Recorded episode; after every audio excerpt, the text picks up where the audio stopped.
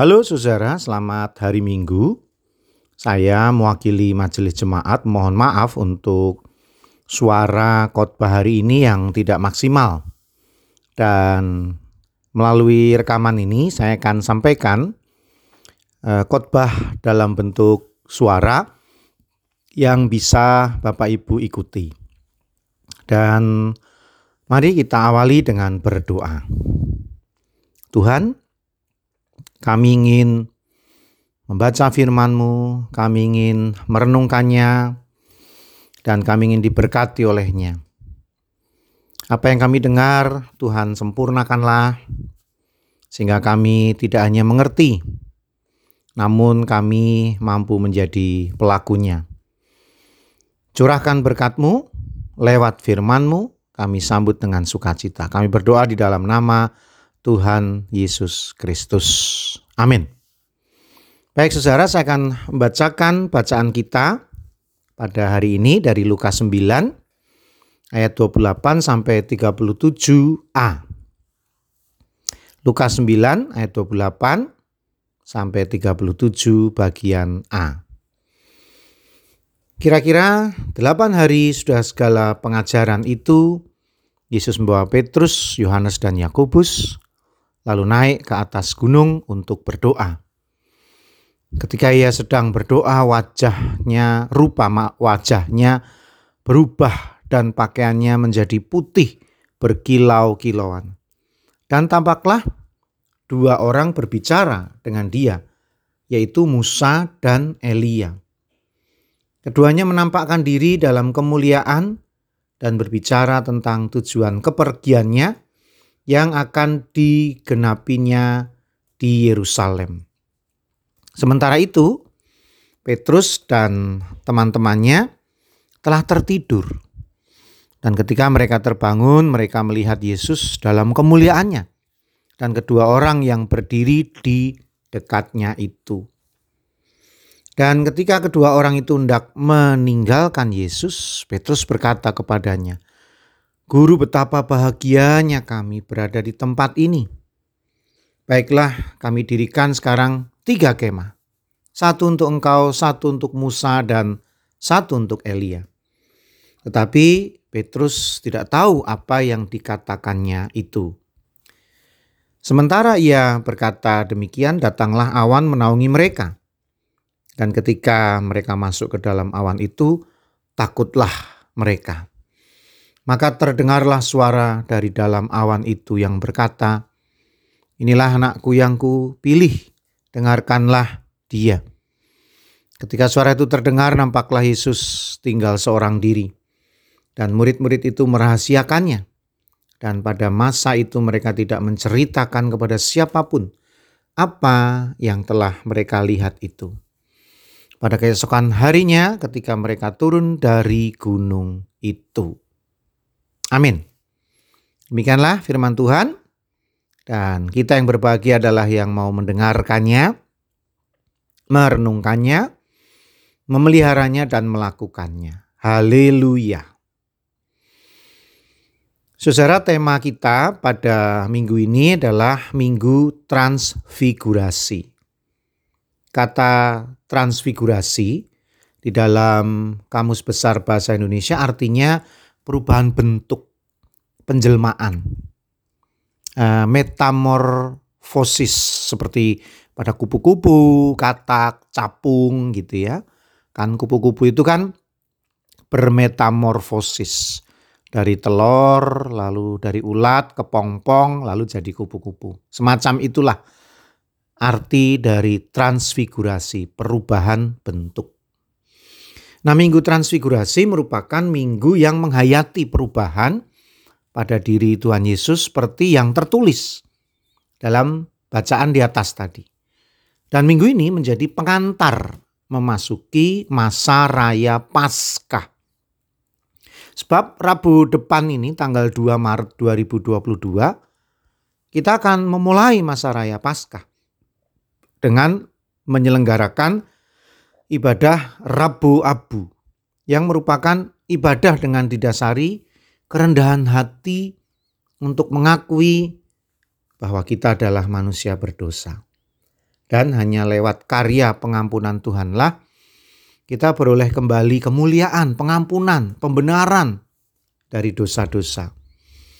Gambaran itu dihadirkan lewat abu yang ditorehkan di dahi sebagai pengingat agar kita bertobat. Abu dalam sisa uh, abu adalah sisa pembakaran ya. Abu tidak ada gunanya.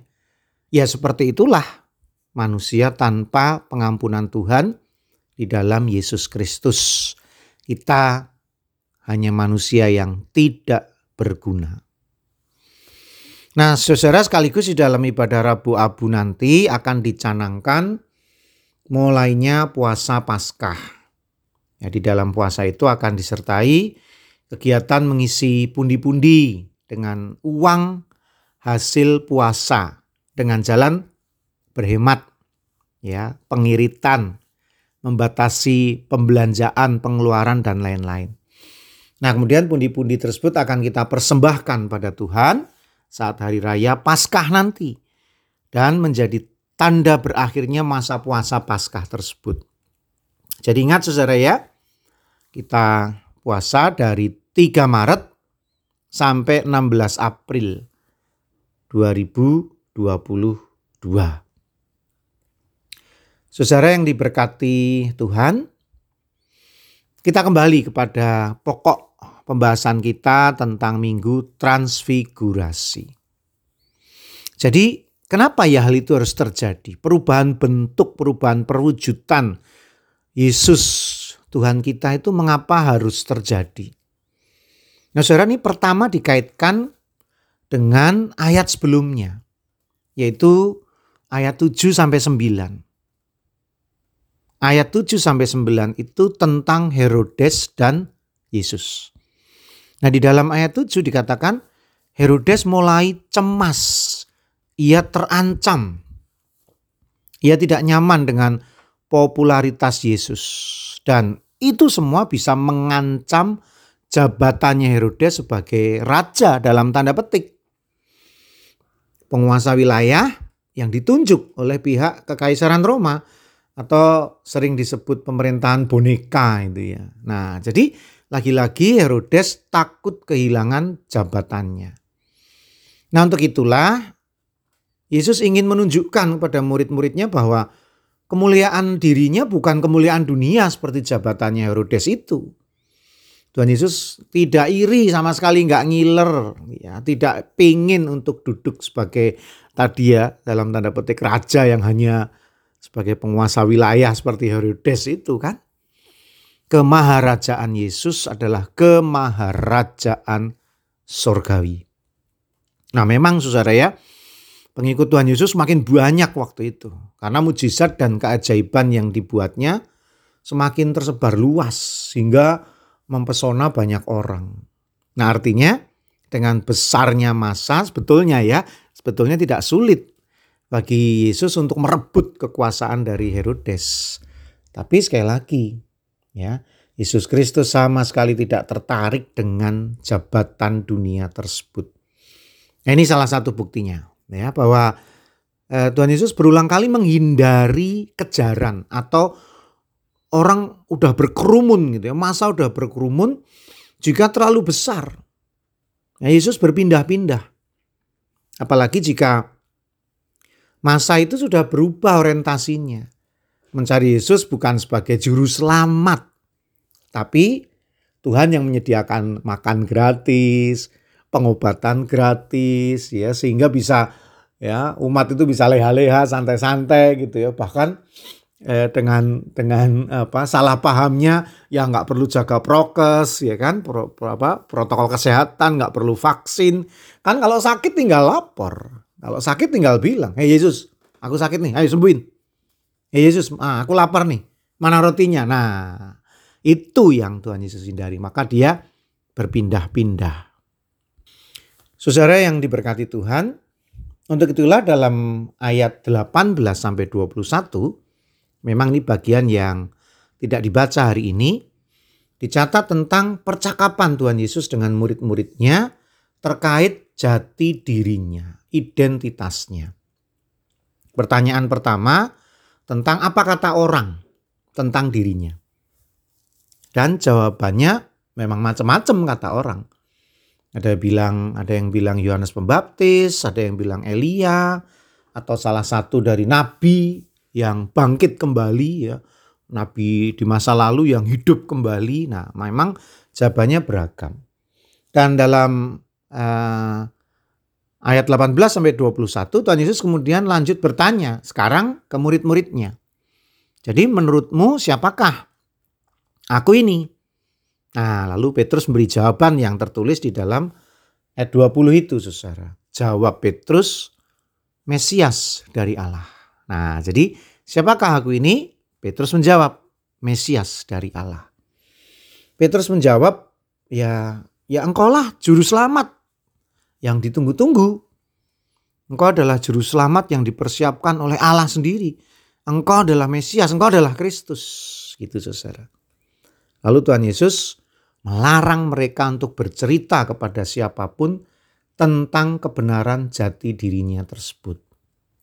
Nah lewat percakapan itu saudara, setidaknya kita tahu bahwa pikiran para murid tidak seperti pikiran Herodes yang salah dalam memandang niat keinginan Tuhan Yesus. Tapi persoalannya ya Petrus dan teman-temannya adalah manusia biasa yang bisa berubah, bisa goyah dengan pendapatnya, dengan pikirannya. Nah, bandingkan dengan kita ya, bandingkan dengan kita. Kita ini kan mudah percaya kalau e, melihat, mendengar, meraba ya. Jadi ada bukti. Nah, contoh misalkan, eh, ini dokter nih gitu. Tapi nggak pakai baju putih, nggak pakai stetoskop misalkan. Nah, kita jadi nggak percaya. Tapi sebaliknya ketika melihat orang yang nggak dikasih, tahu siapa pun dia, tapi dengan baju putihnya, jas putihnya, lalu dengan stetoskopnya, kita akan dengan otomatis bilang, oh ini dokter. Ya begitu juga orang pakai baju loreng misalkan. Ya, di sakunya, eh, di pinggangnya ada semacam pistol gitu. Oh ini TNI gitu. Ya, atau orang seperti saya misalnya berpakaian serba hitam lalu kerahnya ada putih sedikit gitu ya. Clerical collar ya, collar pendeta itu Saudara. Oh ini pendeta itu. Padahal kan belum tentu Saudara ya. ya belum tentu. Bahkan yang tadi kita bilang TNI itu malah bisa saja teroris.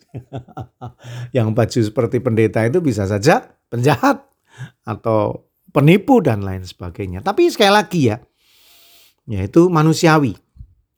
Kita melihat, kita mendengar, kita memegang, meraba, baru yakin. Nah itu ya manusiawi. Ya contohnya, contoh real adalah Thomas kan. Ya mungkin karena Thomas gak diajak ya hari itu dalam kisah itu ya. Sehingga gak melihat bagaimana uh, Yesus berubah dengan wajah dan pakaiannya berkilau-kilauan. Sehingga seperti Thomas ya sulit untuk percaya ketika Yesus bangkit ya dia minta bukti dulu ya uh, dia minta bukti sehingga dia ingin mencucukkan jarinya di lubang tangan dan di uh, apa uh, uh, pinggangnya dan Pet, uh, Thomas baru percaya setelah melakukan itu nah tapi yang yang repot nih sebetulnya Petrus ya saudara ya. Petrus itu kan melihat melihat bahwa pada saat itu Yesus berubah wujud dengan tampilan sorgawi, dengan tubuh ilahi, bukan dengan tubuh insaninya. Ya, melihat langsung transfigurasi Yesus. Petrus ini kan saksi mata. Tapi kenyataannya apa? Ya menyangkali juga. Ya. Tapi saya bisa memahami ya kenapa Petrus harus menyangkali ya karena ya dia di posisi yang sangat sulit pada waktu itu mau tetap mengakui tapi nyatanya Yesus nggak berdaya dicambuk, dikebukin, diludahi, dipukuli, dicaci maki ya eh, apa? Seperti takluk.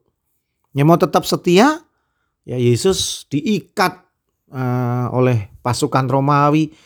Lemah lunglai setengah mati. Ya satu-satunya cara adalah ya cari selamat. Itulah Petrus. Ya maka Petrus sampai menyangkali tiga kali dan itu saya bisa menjadi paham. Tapi sayang sekali Petrus yang menjadi saksi mata transfigurasi Yesus tetap saja manusia biasa yang berkhianat. Saudara yang diberkati Tuhan, ya sekali lagi wajar manusia bahwa e, manusiawi ya, bahwa manusia lebih percaya jika ada bukti ya. Maka di undang-undang di aturan itu kan ya bukti yang dapat dilihat bahkan lebih dari dua alat bukti itu lebih meyakinkan. Nah, jadi semakin banyak bukti kita semakin yakin itulah kata undang-undang saudara. Nah, namun transfigurasi Yesus ini lebih dari sekedar membuktikan jawaban Petrus itu. Petrus bilang engkau adalah Mesias. Oke, ini lihatlah Petrus, aku memang Mesias. Lebih dari itu, lebih dari itu. Ya, Yesus bukan sekedar ingin menunjukkan pada Petrus bahwa memang dirinya Mesias. Nah, apa? Apa kepentingannya, apa tujuannya, Saudara? Mari kita perhatikan. Pertama, kita perhatikan ayat 31. Dikatakan di sana keduanya menampakkan diri dalam kemuliaan dan berbicara tentang tujuan kepergiannya yang akan digenapinya di Yerusalem.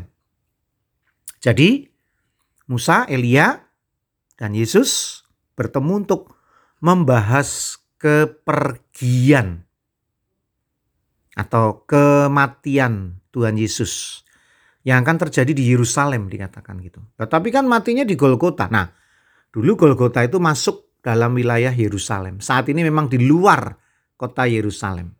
Tapi dulu eh, Golgota itu adalah bagian dari kota Yerusalem, Saudara. Nah, hal yang menarik adalah mengapa ya yang nongol, yang nampak adalah Musa dan Elia. Ya, memang nggak ada jawaban yang pasti ya. Kenapa nggak Abraham, kenapa nggak Nuh gitu ya. Nah, eh, yang pasti memang Musa dan Elia ini adalah salah satu nabi-nabi besar ya. Yang kisah hidupnya itu memang luar biasa. Terutama terkait dengan kematian mereka. Mari kita perhatikan. Misalkan Musa ya. Musa ini dicatat dalam Alkitab Tuhan sendiri yang menguburkannya saat Musa meninggal. Meninggal, Musa clear meninggal. Musa meninggal itu yang tertulis dalam Alkitab. Tapi perhatikan ulangan 34 ayat 6. Ulangan 34 ayat 6. Dan dikuburkannya lah nyanyi nyanyi eh, nyanya maaf ya eh, NYA-nya nya nya itu huruf besar. Dia di suatu lembah. Maksudnya Musa di satu lembah di tanah Moab di tentangan Bet Peor dan tidak ada orang yang tahu kuburannya sampai hari ini. Nggak tahu kuburannya sampai hari ini. Sedangkan Elia memang tidak mengalami kematian namun mekrat ya moksa. Itu tertulis dalam dua Raja-Raja 2 ayat 11. Sedang mereka berjalan terus sambil berkata-kata tiba-tiba datanglah kereta berapi dengan kuda berapi memisahkan keduanya. Lalu naik, naiklah Elia ke surga dalam angin badai. Dua Raja-Raja 2 ayat 11. Nah Elisa ditinggal. Nah apa yang sama dengan eh, dari keduanya ini saudara? Jasadnya tidak ditemukan. Ya kalau Elia jelas ya jasadnya nggak ada. Orang eh, Elia Mekrat, Moksa. Nah sedangkan Musa dituliskan hingga kini kuburannya tidak diketahui.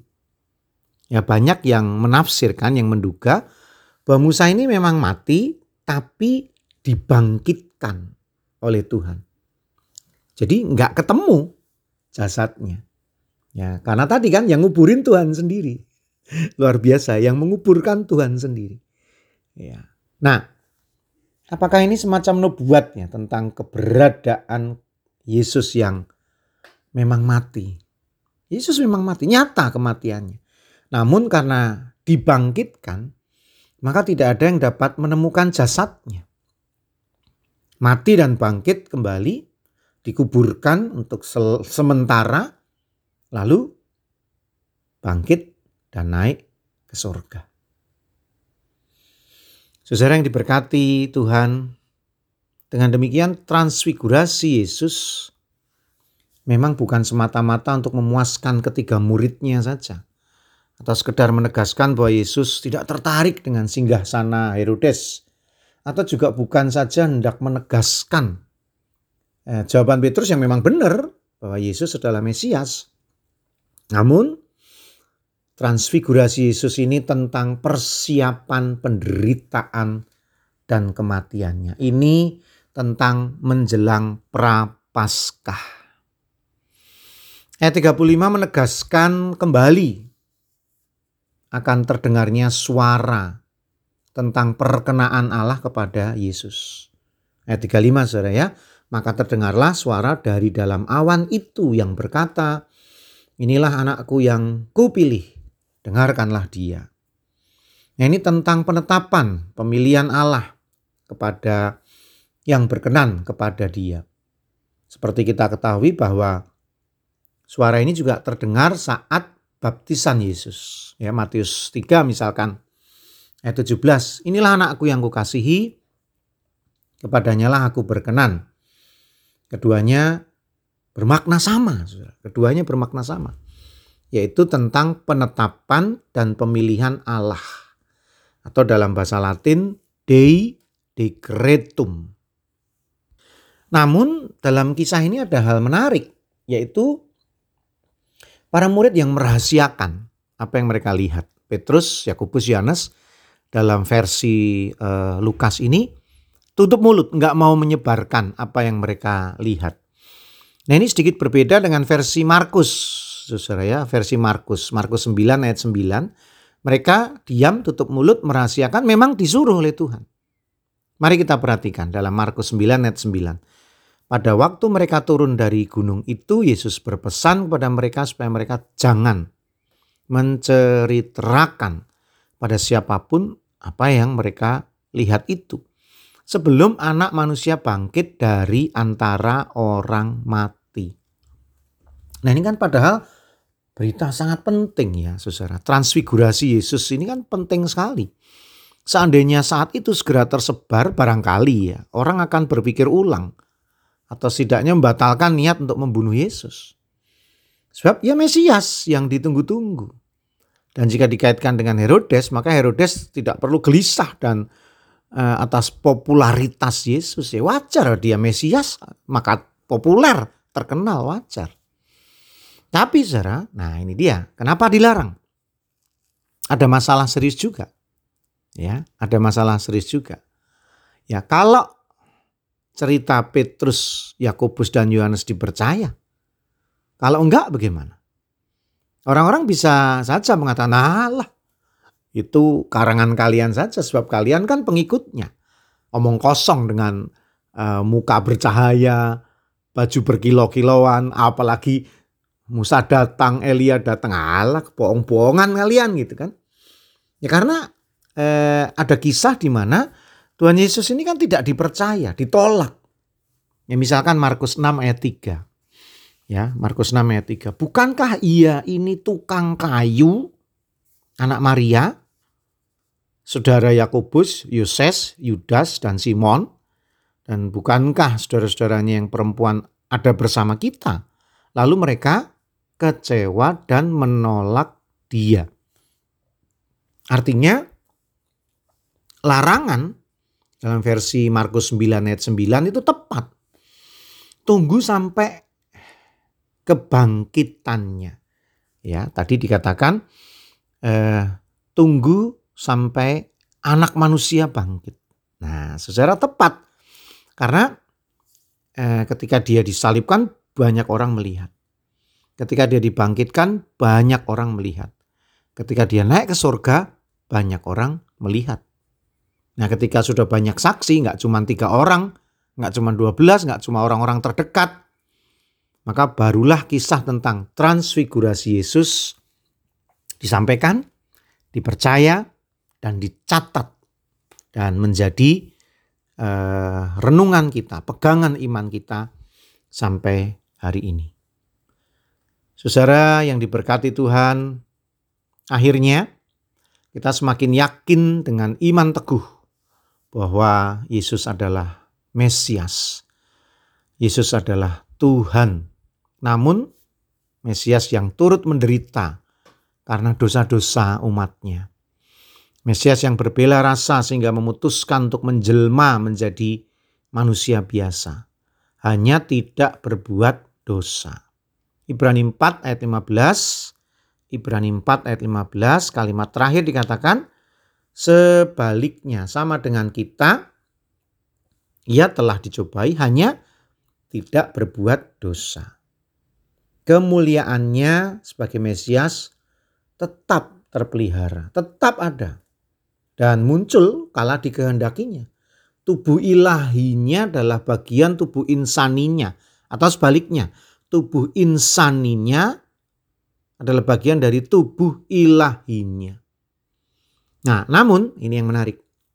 Yesus tetap memilih menyembunyikan tubuh surgawinya, menyembunyikan tubuh ilah, ilahinya, kuasa surgawi, kuasa ilahinya. Sampai karya penebusannya terjadi. Saudara, selamat mempersiapkan masuki masa raya Paskah. Masa raya Paskah lewat minggu-minggu prapaskah. Dan mulai hari Rabu depan jangan lupa jam 7 malam hari Rabu ini jam 7 malam. Ikuti ibadah Rabu Abu. Dan ikuti puasanya, ikuti rangkaian ibadahnya, ikuti setiap kegiatannya. Amin. Mari kita merenungkannya.